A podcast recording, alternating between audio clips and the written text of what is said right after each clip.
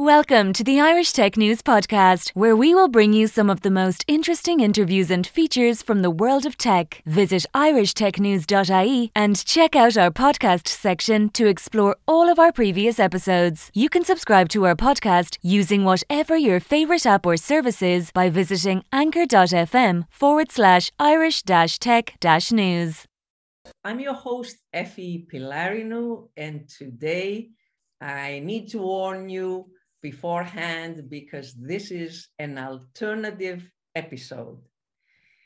Uh, I have the pleasure to have with us Professor Crenguta uh, Leaua, if I pronounce your name correctly. Uh, welcome. Thank you very much for the invitation. Uh, Crenguta, we met in Davos. You are a, a professor of law, specialized, if I understand correctly, in international arbitration and new technology law. You're also the director of the Swiss Institute for Alternative Thinking. Uh, I'm not going to go through all your long resume, but this I hope um, gives our listeners an understanding of the very interesting alternative topics that we'll be discussing together. It, it, we, we met in Davos uh, at one of the big blockchain events of the Global Blockchain Business Council, where you were participating in a panel there. And I want to start from there a bit just to, to get the feel of your main takeaways from this uh, World Economic Forum meeting in terms of these alternative technologies, be it blockchain, be it AI, uh, and so on? Well, uh, indeed, it was a, a, an extremely intense uh, meeting, uh, the meeting concerning the blockchain technology, but this is, uh, to me, almost natural. So it was uh, a, a, lesson that I, that I took from Davos this year that what is natural as importance worldwide, it gets to the Davos agenda eventually. And uh, this is because the blockchain technology at this moment is revolutionizing both the public and the private sector in a number of their main activities. Uh, we are linked with, uh, with ledgers on so many levels that we cannot even uh, be aware of uh, how many they are uh, from, from identity, from um, uh, recording of property, from um, uh, recording of employees, uh, shareholders, etc. So our world is full of ledgers and the, this technology is revolutionizing the way in which we interact with these ledgers. So for this reason, it's a part of the agenda of the public sector, of the private sector, and then all the other uh, elements brought by the artificial intelligence are um, to, be, to be considered as well as automizing part of our relationships. So to me, it was absolutely natural to see how Davos this year focused also on these events and particularly the surrounding events around the main meeting of the World Economic Forum were focusing uh, this, uh, this topic uh, as well. I would agree with you. I mean, it was it was stunning the intensity or the percentage, if you want, of events around um, uh, the World Economic Forum or during the World Economic Forum that were focused on this topic and, and a variety of, of use cases. Crenguta, you, you are a specialist in arbitration.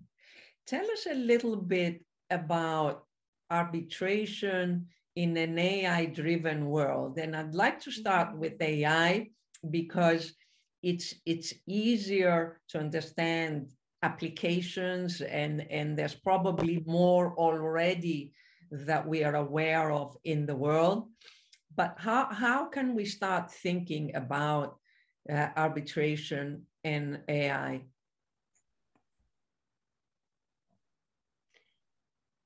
Arbitration is an alternative to the uh, legal system uh, and the jurisdiction of the courts of law, of the state courts of law. So it's an alternative to state justice. It's, if you want, a private justice.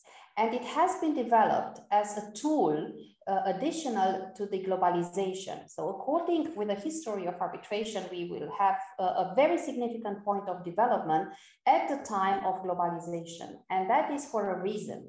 And that is that in international trade, in the international interconnectivity brought by the international trade, we need a tool by which we can uh, solve the disputes in a, in a way that is not related to one state or another, that is independent from the geography of the states. Because the logic of the state is based on their territory, therefore uh, they are, they are um, limited in, in their jurisdiction to a specific space, while the globality in its notion is worldwide. So arbitration uh, responded to this need of having um, arbitrators, uh, private judges, uh, that were able to solve the disputes irrespective of their home country and not taking into consideration their background necessarily. Having then uh, a decision at the end that you can enforce worldwide. And it was a moment, a very significant one in 1958, the New York Convention, where actually the arbitral award was given a power to be enforced, to be useful afterwards if you if you need to enforce it anywhere in the world in which you have a signatory state to that convention and this is more than 150 countries if you think at that a, a judge's decision will be enforceable only in those countries Mm-hmm. Uh, that have a, a, a, treaty with the country of origin. If you want, is the difference between a passport that needs one visa, two visas, three visas every time you want to travel, or the situation in which you have one passport who contains already 150 visas on it. Embedded. So it's, a, it's, a, it's a very big difference. And for that reason, it is important to be used nowadays very much in all the technologies that are related to globalization and um, the blockchain technology with its decentralization all technologies that are based on the internet and the artificial intelligence um, as, as a new technology take benefit of this power of the arbitration to be applicable afterwards in, a, in an uh, interconnected world uh, with, uh, with less uh, restrictions at every single border.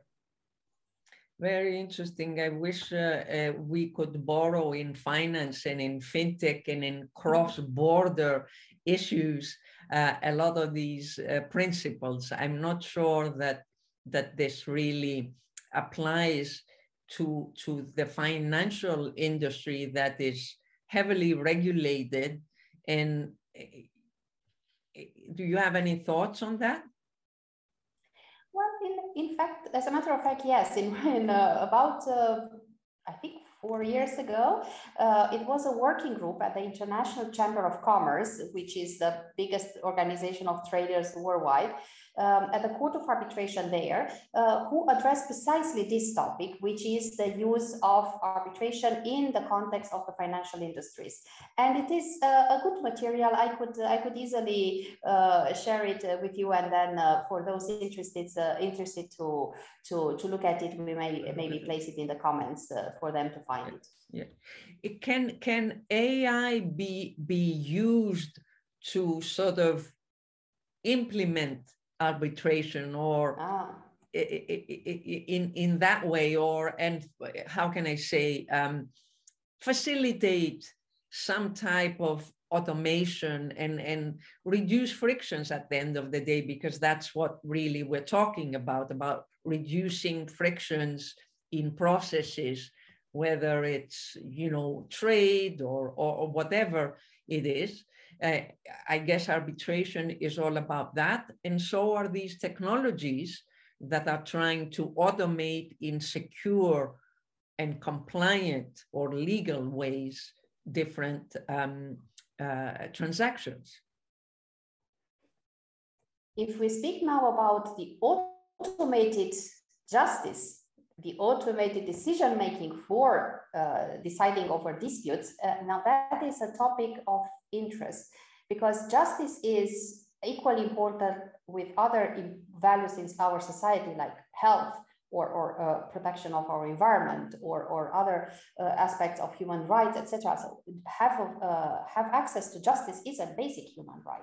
So for that reason, um, usually all technologies that are um, implementing uh, artificial intelligence in the justice making, whether, whether it is a state justice uh, system or a private system, I think will fall eventually into the logic of the high risk technologies. So they will be somehow looked, uh, at least as the European Parliament uh, appear to, to, to think nowadays, maybe worldwide it would be different, but at the level of European Union, it is this thinking of ranking uh, artificial intelligence technology use cases based on their impact and justice, health, usually are, are uh, human rights in general, are um, high risk, which means that it is a high responsibility, but it doesn't mean that it is not a high opportunity as well. So it can be used, but we have to do it in, in uh, with cautious and with, with a lot of attention. Why? Because at this moment, we cannot automate, but what it is possible to anticipate. So we, in order to automate something, we have to predict the behavior. And the role of justice is actually different than the role of law. The role of law in any society is actually to, if you want, automate social behavior. We are told how to behave in a society. We have a prediction as to how people would behave, but the justice is the regulatory system to that. It is made to um, sanction and enforce the situation that uh, deviate from the uh, from the rule mm. and also to explain or, or decide whether a situation is or is not an exception. So this by, by its very nature, it's a regulatory mechanism in any kind of system. So justice is almost like an adaptive system of the rules to the behavior of those who have to comply with the rules. I'm trying to explain that in the logic of programmators uh, now, because if you think about uh, lawyers are the ancient programmators, we were programming the social behavior when we were making the laws. So it's an interesting analogy. So coming back to, to your question, if you uh, think to replace a human being making this assessment, this adjustment, you have to understand what kind of decisions are to be taken and whether those decisions are straightforward, are simpler, you can predict them, you can uh, automize them because you can program them, or they are high complexity ones in which you do not look at elements that can be easily predicted like for instance when you'd have to decide to whom a child should be should be um, uh, given, given in custody. Yes given in custody to one parent or another or whether it is a matter of um, relationships in which personal behavior was extremely important in which it was about how you build trust. Like for instance whether a person has been embezzled or not.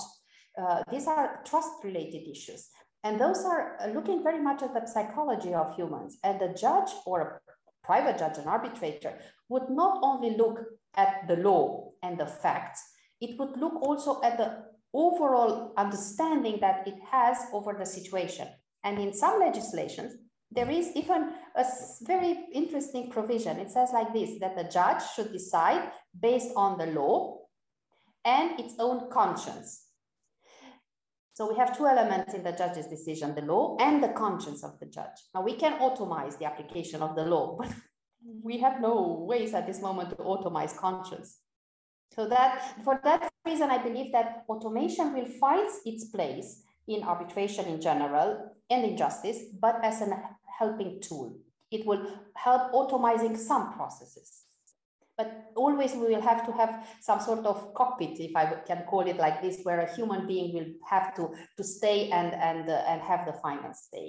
My my own uh, my own view on on on that. But we are predicting future so each of us yes, but, but, but we, we we are assessing the degree of this um, hybrid combination of humans with machines right which we are already there but of course those proportions right now are we are overweight uh, relative to the machines, but we are swiftly moving those weights, and, and that's really the, the question. And in what areas, because there'll be, like with decentralization and automation, there'll be areas that will be completely uh, automated, completely decentralized, and that would be the right thing. And then there'll be areas that they will be the exact opposite. And I guess that's where we all collaboratively, collaboratively need to decide which are the areas that we keep. And that has to do with our values, I guess, and what's important mm. for the society. Now let's jump to the metaverse, as if we don't have enough uh, issues to solve here in the real world. But the metaverse continues to be, um, I guess, you know, it's it's fascinating. I was actually last week at a, an event uh, here in Zurich, um, Asset Rush, and and um, they were talking about uh, the metaverse on stage as a vision, giving, of course, some examples.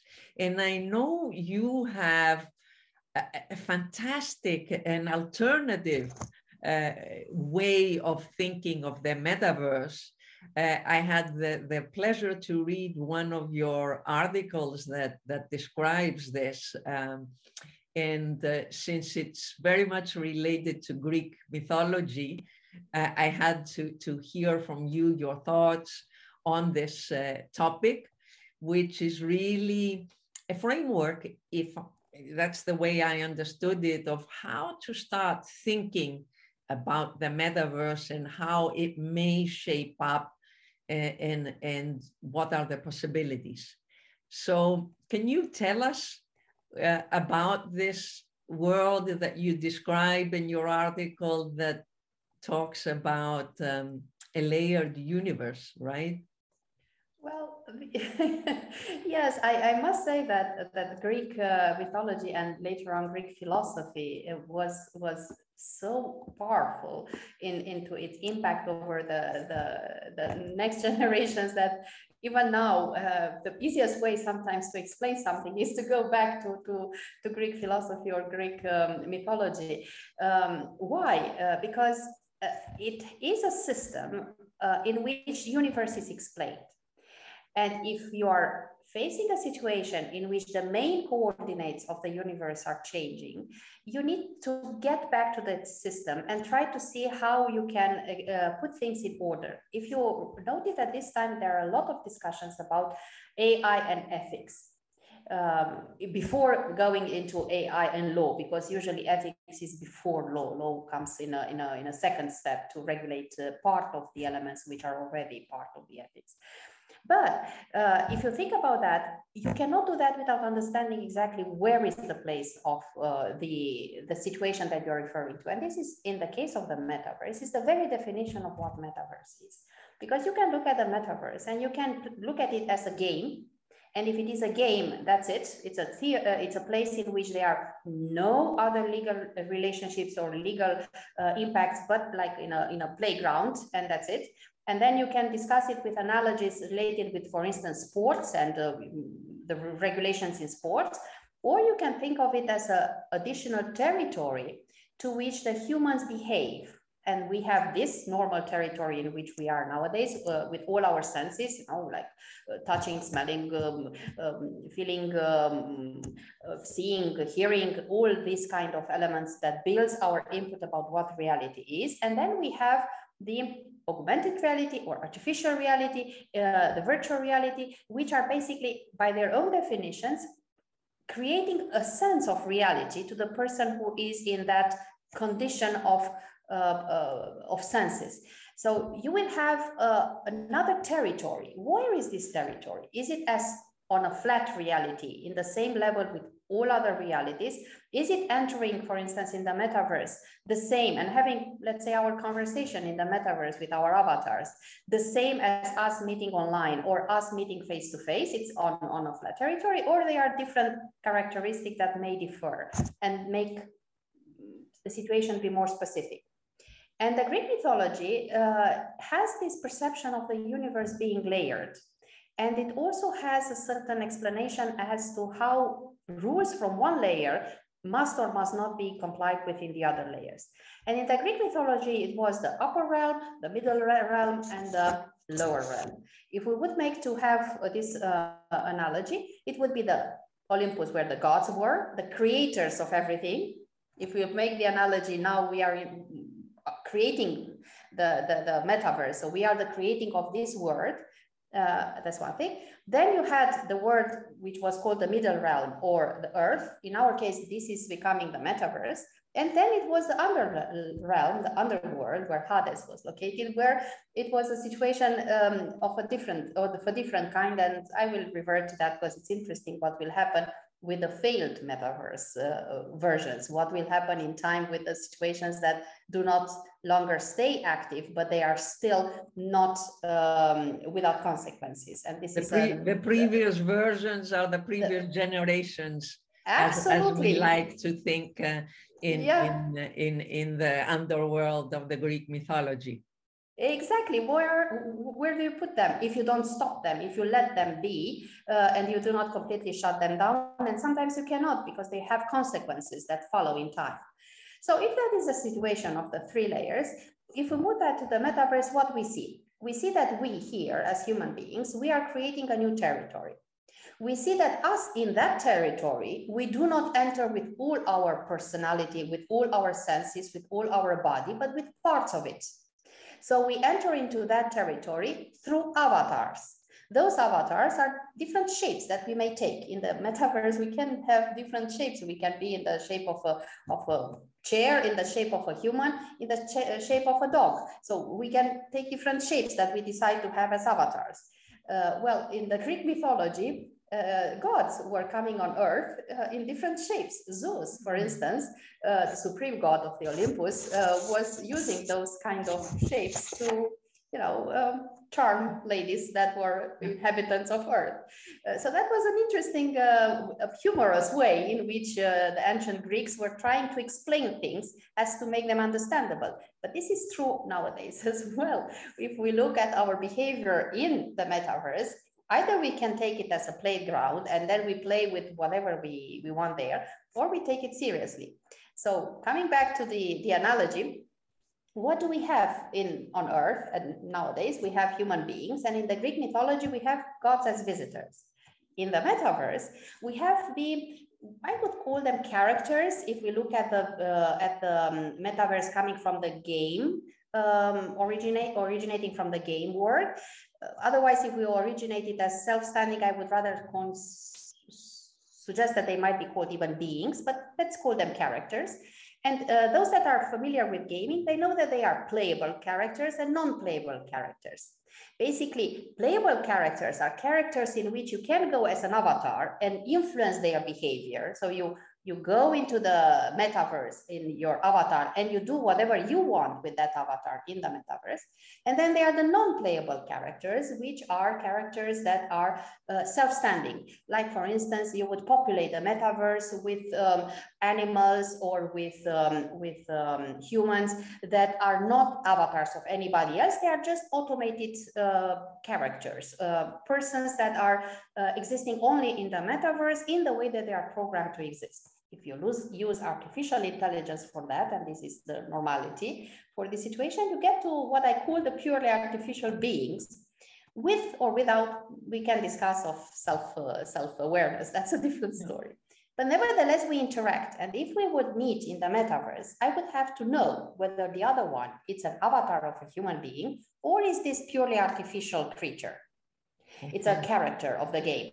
That's one thing. So reveal, revealing who you are in the metaverse is one option, one problem. The second one, when I interact with the other, is the other aware about who am I? Does it consider mm. me as being an artificial creature or a, a human being?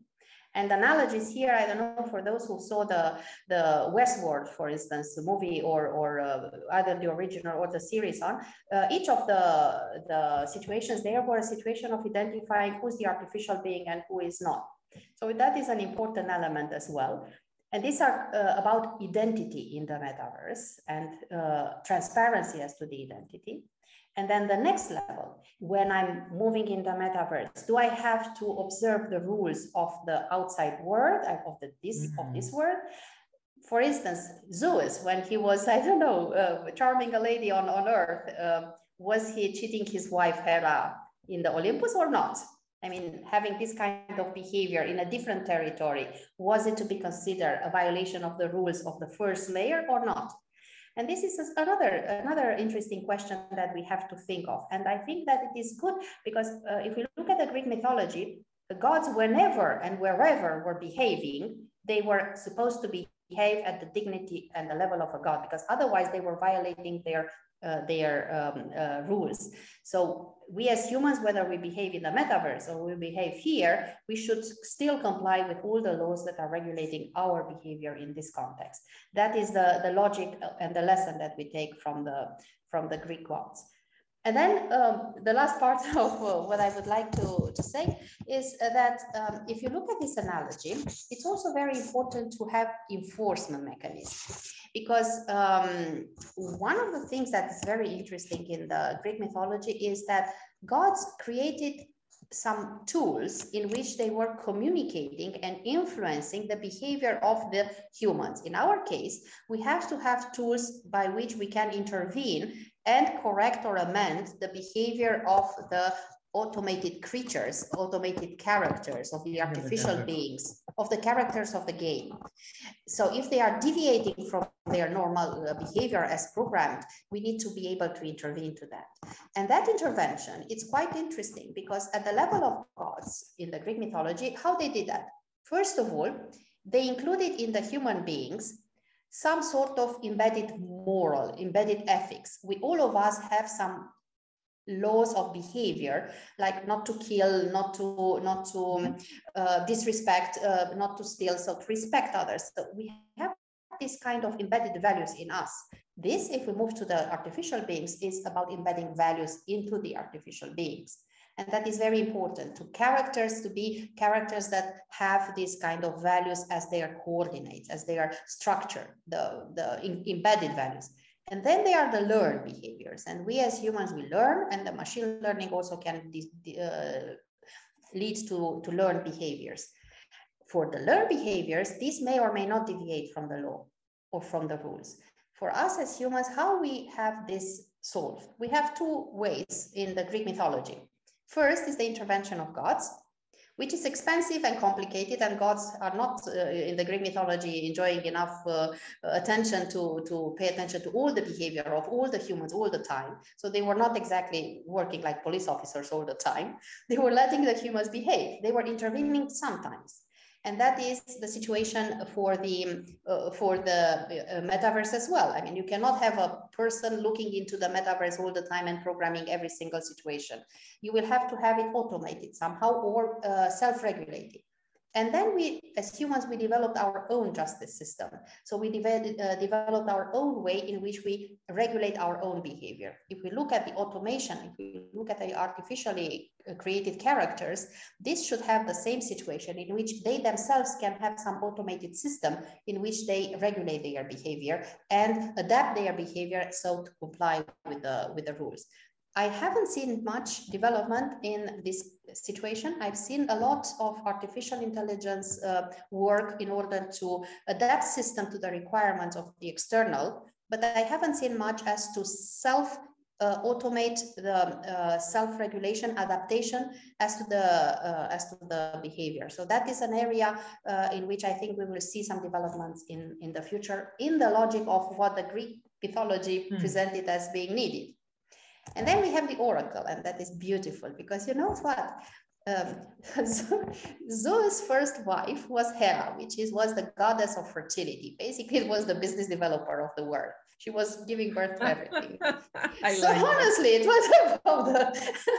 I know it's it's it's. A, and please consider me completely respectful, but it's such a beauty in these thoughts that I cannot but smile thinking of them. But Zeus then got a second wife. And you know what? This was Themis, which was the goddess of justice. So after you have a lot of business development, at some point in time, you need to regulate that world. Oh, wow. So the second wife of Zeus was Themis. And Themis is the one who built the Oracle of Delphi, at least in the some legends. And what the Oracle of Delphi did was to transfer the will of the gods into this world. So basically, moving from the layer above to this layer, whatever it was needed. It was the regulatory intervention assistance of the gods in our world. If we look at what we do in the metaverse, we need to have a regulatory system. And actually, this is what the blockchain industry names uh, those that are inputting information into the blockchain. They are called um, they are called oracles. So in, in the language of the blockchain industry, that uh, person or that um, um, source of information into the system off chain is called oracle. So in our case, if you go from the uh, upper layer into the, the metaverse, uh, you are the oracle. Oracle of Delphi, what was doing? It was saying to humans what the will of God was exactly the same. So it's funny to think in this way, but in a way, it gives you comfort that we are not outside mental models. We are not outside a structure of thinking that help us uh, present the current situation as it, uh, as it should be. So just to put a last point on, on my, my story, the laws of physics. Uh, you know that gods, when they built Earth in the Greek mythology, they put the laws of physics into the, the um, universe. We have, the, for instance, the gravity. So that makes that it is no need for us, for instance, to have a crime, the crime of jumping on the moon, because you cannot jump on the moon. You can use other methods, but you cannot jump on the moon as a human being. So we only have laws for what is physically possible, not for what physically is impossible. Mm-hmm. Now, when we build a metaverse, there are two options to work with a metaverse. Either we work with a metaverse in the way that we create completely free, completely, uh, complete freedom as to the laws of physics. And then you know you can shape architecturally beautiful spaces. You can make the rivers go upstream. You can do work that beautiful part of imagination in the metaverse. But you can also do something else. You can expand the laws of physics as to cover some of the behavioral laws. And if it would be impossible for a avatar for a human in the metaverse to harm another being to hit to steal to to to violate any of the, the laws that we consider important in the metaverse, then we basically, we can embed in the metaverse as laws of physics of the metaverse, something that here they are just behavioral laws, that they are laws of, uh, of the um, uh, human behavior, not of the physics. And this is interesting because we have now the chance either to build a better world in which we can incorporate such, uh, such uh, uh, impossibilities to, to, to be otherwise than, than moral or otherwise than legal, or we can uh, do the opposite and uh, well, we shall see what will happen. Not sure very, I would like very, to see that. Very interesting. On the one hand, from all that you described, and again, I mean, I have read your article, but uh, you know, the way you animated, of course, it makes it uh, much uh, more lively and and um, it it's planting seeds. I mean, on the one hand, I'm hearing that there are archetypal, uh, how can I say, um, elements uh, that uh, we could and should take from from this connection that you you are making from this alternative uh, thinking that you are introducing and this is this is a guide and it makes us also aware as to the great responsibility that we have in terms of what we choose to do and and to avoid a lot of blind spots like making choices and then suffering consequences because we didn't realize what complications our choices made. I, I really love this um, uh, analogy. And in in the last part where where you spoke about what kind of physical laws we decide to to you know uh, uh, design in this metaverse uh, i'm thinking that you know we could choose to design sort of uh, what we would consider an ideal world that doesn't exist and and and train ourselves and the machines there and have these feedback loops, I guess. That would be an angelic uh, world, I guess. I, I love I love your thought because basically the extremes, if we go to the extremes, is either that we build a world in which any behavior is possible, but we have laws of physics. And basically this is where we are right now. Or you build the opposite, which is a world in which you have any laws of physics you want, but the, the behavior must be that that embeds the value that you wish. So this is an angelic world because there is that is the very definition of the angelic world in which you have no laws of physics but you do have the the the, the behavior that is completely moral by its nature. To me i think that the area in which we are going to develop will be once again an extremely beautiful one. It's almost like a second uh, I would say, like like the, the, the French would pronounce it, uh, a second era of, of Illuminism, if you want. Why? because we are going to back again, to, to, to go back again to blending uh, spirituality, philosophy, technology, and us. If we don't put them all together, we cannot move into this territory in other way, but really dangerous or chaotical. And this is why everybody at this moment use and tries to get into the world of ethics because ethic is the, the, the common word that nowadays we are using to, to somehow try to shape the values of what it is important. But ethics, if we look backwards in, in time, I mean, if you look at the history, comes from both spirituality and philosophy. They are not, you know, belonging to the law. Law is something uh, much later in the in the story. It basically, is when the states intervene. But before that, we have uh, we have other tools. And I think we are going to see a very, very interesting era in which people that have these backgrounds in, in the four areas will, will come off human behavior, technology, uh, spirituality, and, and philosophy. And um, it's a it's a wonderful time to be a human being and to live that. I mean, I think we are very lucky to live this, uh, these times. I feel the same. I mean, I think that, that that we all as human beings imagine a world with no wars, with none of these um, racial discriminations and biases that have been implanted in us because of this fragmentation of countries and and and so on um, and maybe we will be sort of running there in the metaverse to experience that and and that feedback loop will make our behavior as a collective much better. I guess uh, the, this is this is the the best uh, outcome. And of course, we all know that nothing happens linearly, right? So so we shouldn't be expecting and monitoring every step, but looking at that um, direction. I think that we we we did what we were planned to do, which was share really an alternative uh, perspective, um, a human perspective, and uh, there's a lot of thinking uh, to, to, anyone that listens to this uh, discussion because it is th thought provoking. I'd like to thank you, Crenguta, a lot for your insights. And of course, I will share with our audience your uh, coordinates on LinkedIn as you share wonderful um, uh, research and, and thoughts that, that you, you do. Uh, again, thank you very much for spending time with us. Thank you again for providing me the opportunity to be in a dialogue with you.